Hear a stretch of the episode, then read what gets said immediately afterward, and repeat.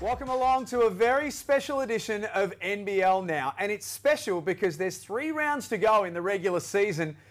And we're going to do our very best to try and make sense of the ladder and what it's going to look like for the back end of what's been an incredible season so far. I'm Jack Heverin alongside Liam Santamaria, who is, of course, one of the best brains in basketball and the perfect man for this scenario. Liam, You've had a bit of a chance to have a think about this. Mm. Three rounds to go. This is pretty wild. It is wild. It's super exciting. That's the best part about it. We, we started this season talking about how every game matters. Well, that has never been truer, mm. really. And in particular, right now, the back end of the season, the teams, everything's so tight. It might as well be the postseason right now with how important each one of these games will be. But I, I don't know if I'm going to be much help, to be honest. I mean, my maths uh, has never been uh, excellent.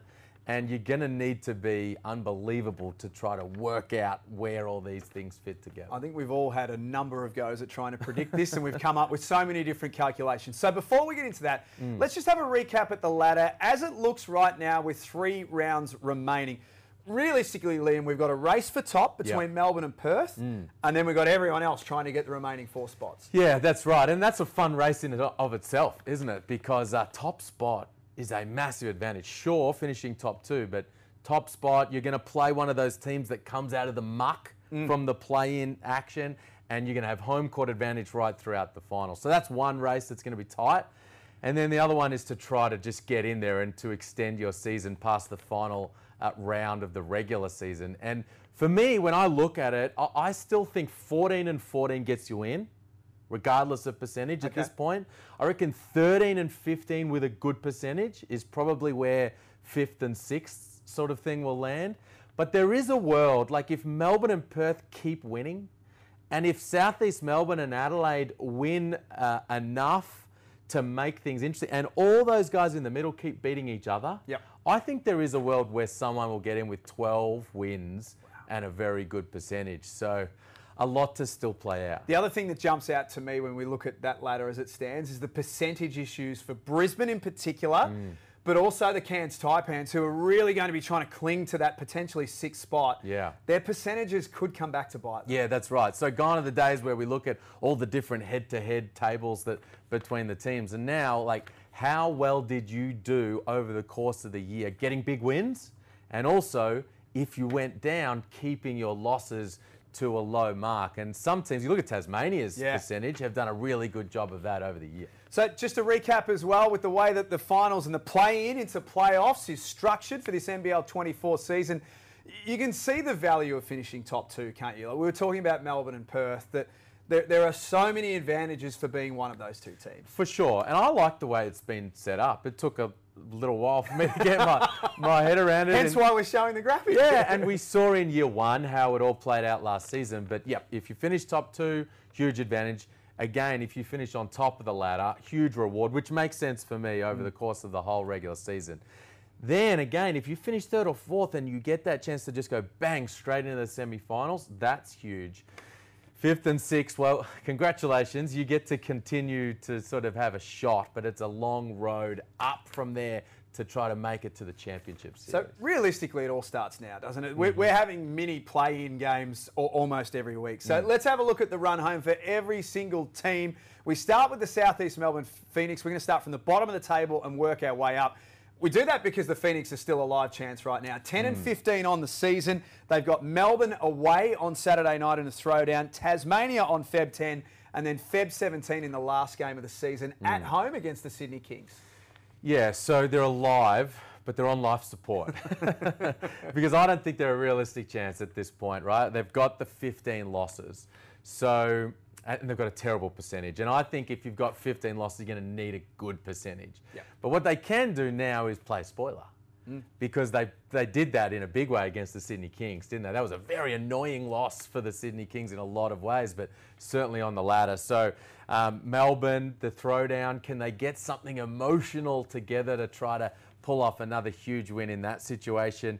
And then Tassie and Sydney, um, that final game against Sydney, there's going to be some feeling involved in that. Some revenge from the Kings' perspective for what happened last round, and uh, and also Southeast Melbourne could potentially cost the Yeah. Kings a spot in the postseason in that final round, depending how things break from here to there. To ninth on the table, the Adelaide 36ers, 10 wins, 14 losses for the season. Percentage isn't great, 96.4. Their remaining games, they have Sydney on Friday night at home. That is a massive game at the Adelaide Entertainment Centre. Then they play Tasmania away on the Sunday. Home uh, games against Brisbane away and New Zealand at home in the last round to finish off. Yeah, it's not easy, isn't it? Because you're playing all those teams that are um, in that middle who are desperate right now. Um, but the other thing with the with 36, they've just got to keep winning. You know, they're already at 14 losses with a bad percentage. So they're going to need to, they could, they're probably going to need a win out, realistically, I think, to make their way in. The fact that we're still talking about them, the fact that they're uh, still beeping uh, on their mechanics, I think is, is huge and a massive credit to them as an organisation. But they're going to need a win out. So when you talk about like most important games from here, it's always just the next one.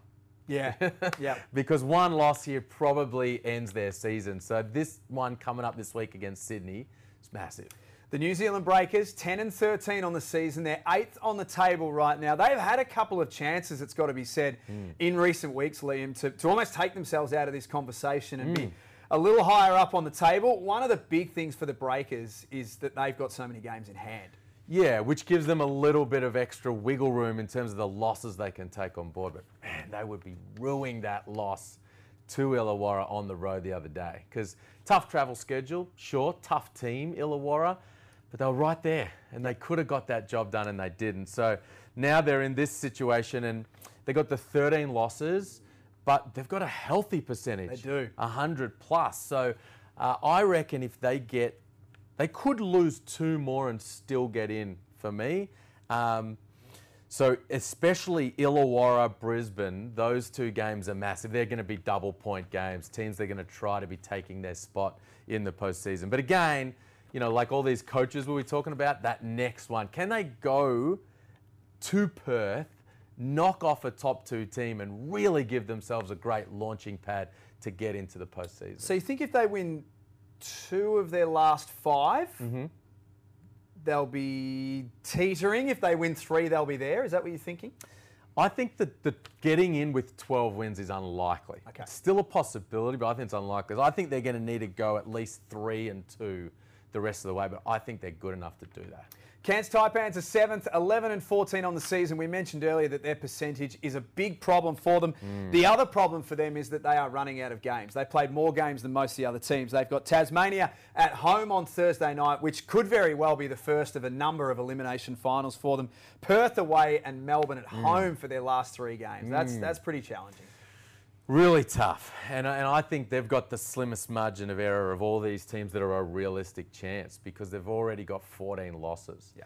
So one loss takes them to 15 with a really poor percentage. So I think they're probably, when all is said and done, going to be the team we look at that misses out in here. But if they can beat Tassie, if, big if, huge game on Thursday night, if they can win that, what do Perth and Melbourne do down the stretch? Because they, in a couple of games' time, they might already have uh, it figured out that Melbourne's locked in on top and Perth's locked in at second. So do they do some funky things down the stretch? We have seen that happen. Yeah, we have. Remember Melbourne against Tassie in the final game of the season, and they sat some guys out. Tassie won to get in. They needed to rely on some some other result, but they won that to get in, and then they knocked them out in the semi-finals. So what do teams learn from that? But that is interesting for me that they do play Perth and Melbourne in those last couple of games. Yeah, I think the Cairns Taipans are the most vulnerable, aren't they, right hmm. now? To sixth as it stands, that is with the Illawarra Hawks, and the revival under Justin Tatum has been incredible. Hmm. Destiny is very much in their hands, like it is for everyone. But 11 and 12 on the season.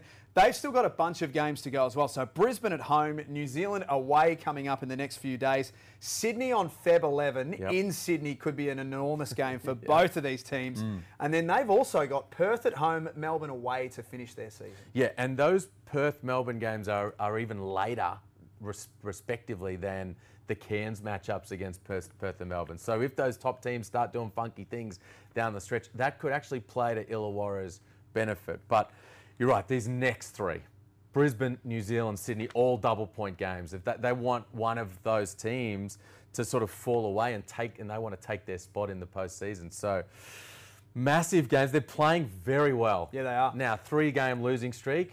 They got rid of that with the two wins over the weekend, and Justin Tatum has that team believing that they can do something special, not just make the finals, but do something special. So, can they keep that rolling? Massive game this week against Brisbane. Whoever wins that game puts themselves at a huge advantage to get in. Speaking of the Bullets, they are fifth as it stands right now, 12 and 13. I I think their loss on, on Australia Day to Melbourne was a bit alarming, Liam, for me, mm. just in terms of the class difference at the moment between the two teams. Mm. But they're not worried about trying to beat Melbourne just yet. They're worried about being there in the first place. Another team who don't have many games left, which could come back to bite them. They've got Illawarra away, as you mentioned. They've got Adelaide at home, and they will finish their season with New Zealand in New Zealand. Mm. they've got a really poor percentage, and there's a very high chance that that's going to come to back to bite them down the stretch. But they've got 12 wins, three games left, and I reckon 14 wins gets you in. Yes. So they only need to go to get two of these last three to basically lock themselves in. If they go one and two, I reckon they'll miss Yeah. because they'll be 13 and 15 with a poor percentage. Yeah. So, oh man, Illawarra, Adelaide, and New Zealand, two of those away. Tough stretch, but every game's tough right now. And I have had belief in this Brisbane team all the way along. And when push comes to shove and these, these games get really tough, I think they're going to stand up. So, can they go two and one over these last three games and get in? I I think they can. Well, that lovely tan you have is, of course, courtesy of Brisbane Island, where you've been all season. Yeah, well, it hasn't helped my throat along the way, but uh, it has helped the tan, and I, I think they're they're going to get there. Sydney Kings are fourth on the table. Uh, amazing how th- quickly things can turn. Their loss last Thursday to the Phoenix had us talking about almost crisis talks, and then they beat Melbourne at home on Sunday. 12 and 13 percentage is, is pretty handy right now. It mm. should be good enough for mm-hmm. them. They've got Adelaide, as we mentioned, in that enormous game on Friday night. Illawarra after that. And then the Southeast Melbourne Phoenix in the last game of the year, albeit away, but it could be a very handy fixture for the Kings, that one. Well, I don't think they're going to miss the finals. Now that they've got 12 wins with a with a healthy percentage, very healthy percentage. So that you know they really only need to get one more win. Yep. I think to get into the play-in. Um, and you would think with this schedule, especially with Southeast Melbourne in that final game, that they should be able to do that. We know they're mercurial. They're, they're, they're up one day and they're really, really down the next. But they only need to be up one more time, I think, to get in. The question is, can they get in that third or fourth bracket? Because as we spoke about earlier, that's a huge advantage. So uh, I think it, uh, two wins, two more wins will probably get them there. But um, I think, you know, the pressure is off the Kings, I think, as a result of that win over Melbourne. Would have been a different story had they have lost both last weekend, right? hmm I think so, yeah. Um, but again, they got Adelaide, who know that they need to keep winning every game out. So it's it's a massive game that one as well this week. Jack Jumpers a third, and you can be guaranteed the Kings will be eyeing off that third spot on the table right now. 12 and 12 on the season percentage of 105.52. They have Cairns away on Thursday night, as we mm-hmm. mentioned this week. Also got Adelaide coming up in this round of matches. That's a home game at My State Bank Arena, and they'll finish off with Southeast Melbourne away and the Wildcats at home on the Saturday night in the last round of the regular season. Look at that beautiful percentage, though. They would be feeling uh, outstanding about that. And it's been spoken about a lot recently, but it's a result of the fact they've never lost a game this season by double digits. 12 losses, all by single digits. That's a lot of losses, but they've been in every one of those games. Yeah. That reminds me of Jimmy Valvano, who was like, uh, just we just got to be in a position to win at the end of the game, and we'll find a way to win. Now this year they've they've struggled to find those victories mm. that they previously had, but they've done a good job of being in it, and that has held them in great stead. And despite Scott Roth's sort of comments over the course of the journey saying we're not this and we're not that, they're right there. And then I don't think they're a team that you want to play in a playoff series. And really, the reality is they're going to be in that three versus four. They're probably going to be third hosting that game, Yep. I think. And then all of a sudden, bang, they're going to play most likely Perth, Perth, Tassie semi final series. That's the most likely scenario for how it breaks. but they've still got a little bit of work to do against some teams that are desperate to knock them off. And they've been a bit hard to catch this year, Tasmania. They're a bit like Sydney. Their best has been very good, their worst not so much. So they're the play in spots. And then we get to this battle for top spot between Mm. Perth and Melbourne. The Wildcats, 16 and 8 on the season. Their percentage is 103.6, which I don't think is going to be a factor at the end of this, but it could be. New Zealand at home, Cairns at home, Illawarra away, and they will finish off, as we mentioned, with Tasmania in Tasmania in the last game of the season. Can they get to top? They can, yep, but they're going to need Melbourne to slip up uh, multiple times, and they don't play Melbourne. Yes. So they don't, they can't go in there and knock them off and kind of give them one of those losses that they need United to take. So they would have enjoyed what Sydney did big time because that kept this top spot conversation alive. Um, I think the percentage realistically could come into play because there is a world where these two teams finish on the same same um, win loss record. In fact, if Perth beat New Zealand and Melbourne slip up in one of these next couple of games, they will be on the same record. But the percentage difference is quite big. So um, the most likely scenario here is they get second. They only need one more win. 17 wins locks them into second. But getting top spot is going to be tricky from here, I think. And so, you know, they're going to be, you know, I think hosting the other side of the semi-final bracket. Red Army, I'm sure you already have been, but start saving your pennies because I think you've got some home finals coming your way at the back end of this season. And then, of course, there's Melbourne United, who have been on top for most of this regular season.